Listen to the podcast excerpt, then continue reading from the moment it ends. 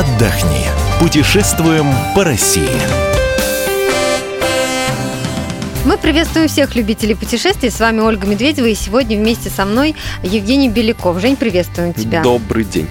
Женя, корреспондент «Комсомольской правды», вот только что вернулся из Астраханской области, куда ездил на рыбалку. Правильно я понимаю, Жень? Да, действительно, такой антикризисный у нас отдых получился. А, отдых в России. То, как мы любим в последнее время. Да. А, скажи сначала, как там погодой? В октябре стоит туда ехать? Советуешь ли ты нашим слушателям поехать туда на рыбалку? Мы, на самом деле, застали э, самые э, последние теплые деньки, было плюс 15-20 градусов, э, когда в Москве уже выпал снег, там светило яркое солнце, было очень тепло, я даже немного позагорал, когда не клевало, поэтому в октябре, в принципе, ездить можно, но это, наверное, уже такой последний месяц, когда можно нормально порыбачить, но многие как раз в это время и ездят, потому что вода уже достаточно холодная, и, по идее, клев тоже должен быть неплохой. В целом, сезон в Астрахани, как нам рассказали егеря, он начинается где-то в конце марта и вот продолжается до конца октября. А, конечно, самый пик сезона э, приходится на лето. Где поселиться? Скажи, вы останавливались в самой Астрахани или перемещались как-то по области? Мы э, переместились, то есть у нас была конкретная э, рыболовная турбаза, э, где были ну, относительно все удобства для проживания, то есть номера, ну, такой небольшие домики, стоявшие на берегу речки, и, соответственно, в них можно было забронировать места. Сразу по ценам скажу, от 500 рублей начинаются. Это номер на двоих? Это номер на ну, одного, это считай Э, это проживание для одного человека, а номера там есть, э, ну, например, самые бюджетные номера, это 4 человека, 3 человека, 2 человека. Что-то вроде хостела. А, да, что-то вроде хостел с одним туалетом, например, на десятерых, ну, рыбакам-то какая разница. С другой стороны, в основном, конечно, контингент э, мужской. Ну, то есть мы на нашей турбазе, на которой 60 человек было, была только одна женщина, она приехала с мужем и ловила, кстати, очень много рыбы. Но в основном, конечно, такой мужской отдых, спартанские достаточно условия, но все есть, тепло, Э, душ, э, ну, в общем, э, баня кому нужно. Плюс ко всему очень выгодно брать еще тур вместе с питанием. То есть трехразовое питание включено. Это стоит немножко дороже. В нашем случае вышло 1200 рублей за сутки с человека. Но очень вкусно. Каша с утра, сухой паек во время Готовят рыбалки. там же на базе? Готовят там же на базе. Там большая кухня. То есть голова готовкой не заморочена. Можно спокойно рыбачить, ловить э, судаков, щук, сазанов э, и прочую живность, и, э, но при этом не думать о готовке, питание там включено. То есть это такая опция есть. Женя, так вы э, поселились на турбазе, и, конечно, главное, ради чего вы туда поехали, это рыбалка. Расскажи нам о ней подробнее. Да, ну, в основном э, я как чайник э, рыболовный, э, ехал, соответственно, с компанией своих друзей, которые э, не первый год туда ездят и понимают, что к чему. То есть рыбалка заключается в основном в том, что с утра мы выезжаем на лодках, нанимаются специальные лодки с егерями, и это тоже стоит дополнительных денег, ну, порядка 3-4 тысяч в день с лодки, в которой помещаются 3-4 человека, то есть, ну, примерно по 1000 рублей с человека. И целый день она в нашем распоряжении, мы можем э, ездить по э, различным притокам дельты Волги э, и искать рыбу. То есть все снасти мы берем с собой, то есть все спиннинги, Да, как снасти. раз хотела уточнить. То есть это все с собой, там ничего в аренду взять нельзя? В аренду взять нельзя, но можно купить. Можно, есть много магазинов, где можно купить все от спиннингов и любых видов снастей до свежих червей, саранчи и прочих вкусняшек, которые очень любят Э, рыба.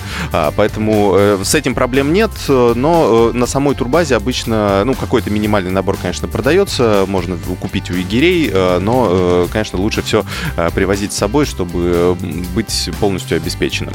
А, и, ну, в основном рыбалка происходит с лодки, а, потому что это камышовые заросли, ну, по крайней мере, в том месте, где были мы. Есть, конечно, выходы на берег, можно на них останавливаться. Мы, в частности, пару дней останавливались в палатках на небольшом островке. И То есть от... уезжали подальше от турбазы, да? Да, да, да, уезжали подальше от турбазы э, и э, оставались там, прикармливали рыбу. То есть некоторые рыбы, они, э, их можно ловить на блесна с э, лодки, некоторые виды рыб, э, они, соответственно, лучше ловятся э, в таком стоячем режиме, когда мы э, встаем на каком-то определенном месте и уже оттуда забрасываются так называемые донки.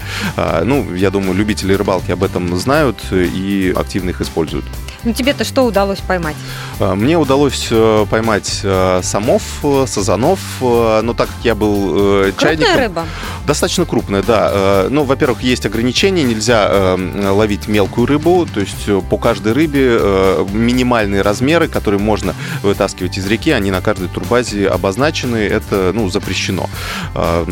Поэтому ну, все стараются ловить более крупную рыбу, и, ну, например, средний размер у нас был, ну, где-то 900 грамм, килограмм. Это вот такой средний сазан, средний карп, например, который попадается.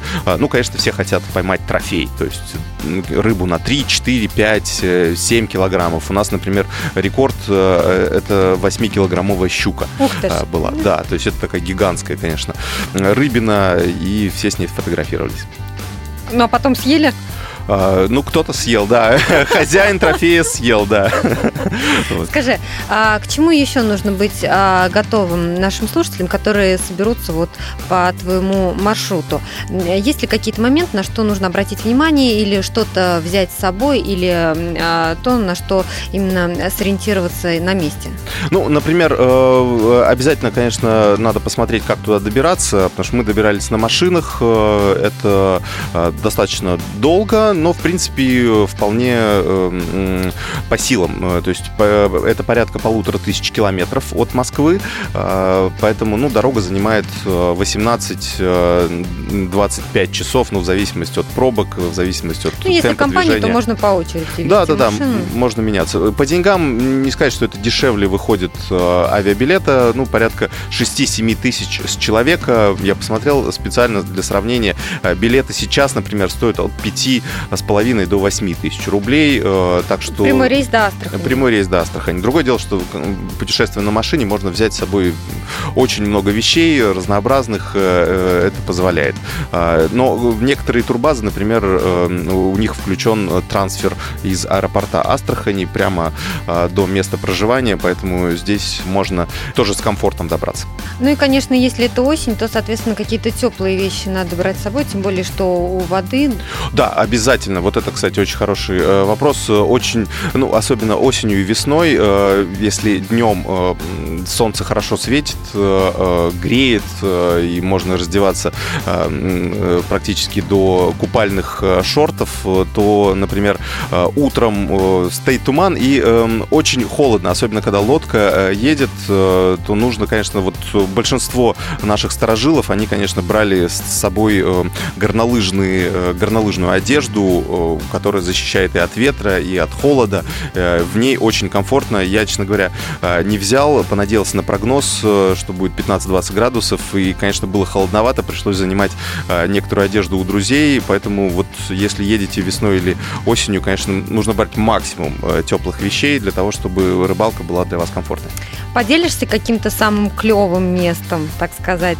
Может быть, место, где тебе больше всего понравилось, или где ты поймал самую большую рыбу? А что касается самого клевого места, ну, э, э, оно всегда меняется. То есть э, есть определенные места, где, по словам егерей, вот наиболее интересный клев. Но, например, по нашему опыту оказалось, что ребята, например, которые не брали егеря в аренду, ну, на этом сэкономили, они в первый день нашли место, с которого при, привезли более 10 килограмм рыбы. А мы, например, в тот день привезли не больше 2 килограмм.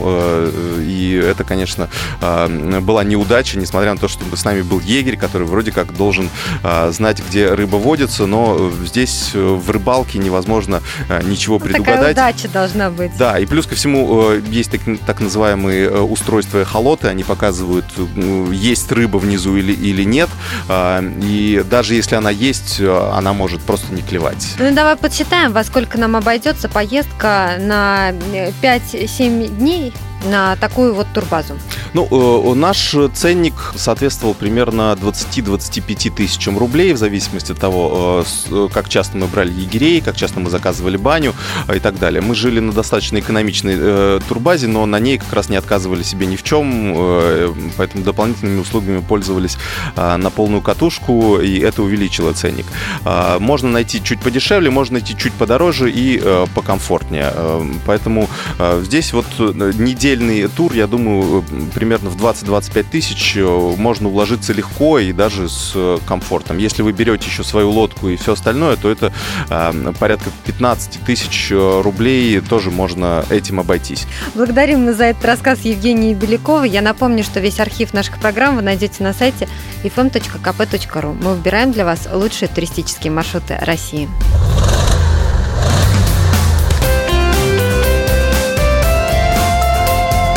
Отдохни. Путешествуем по России.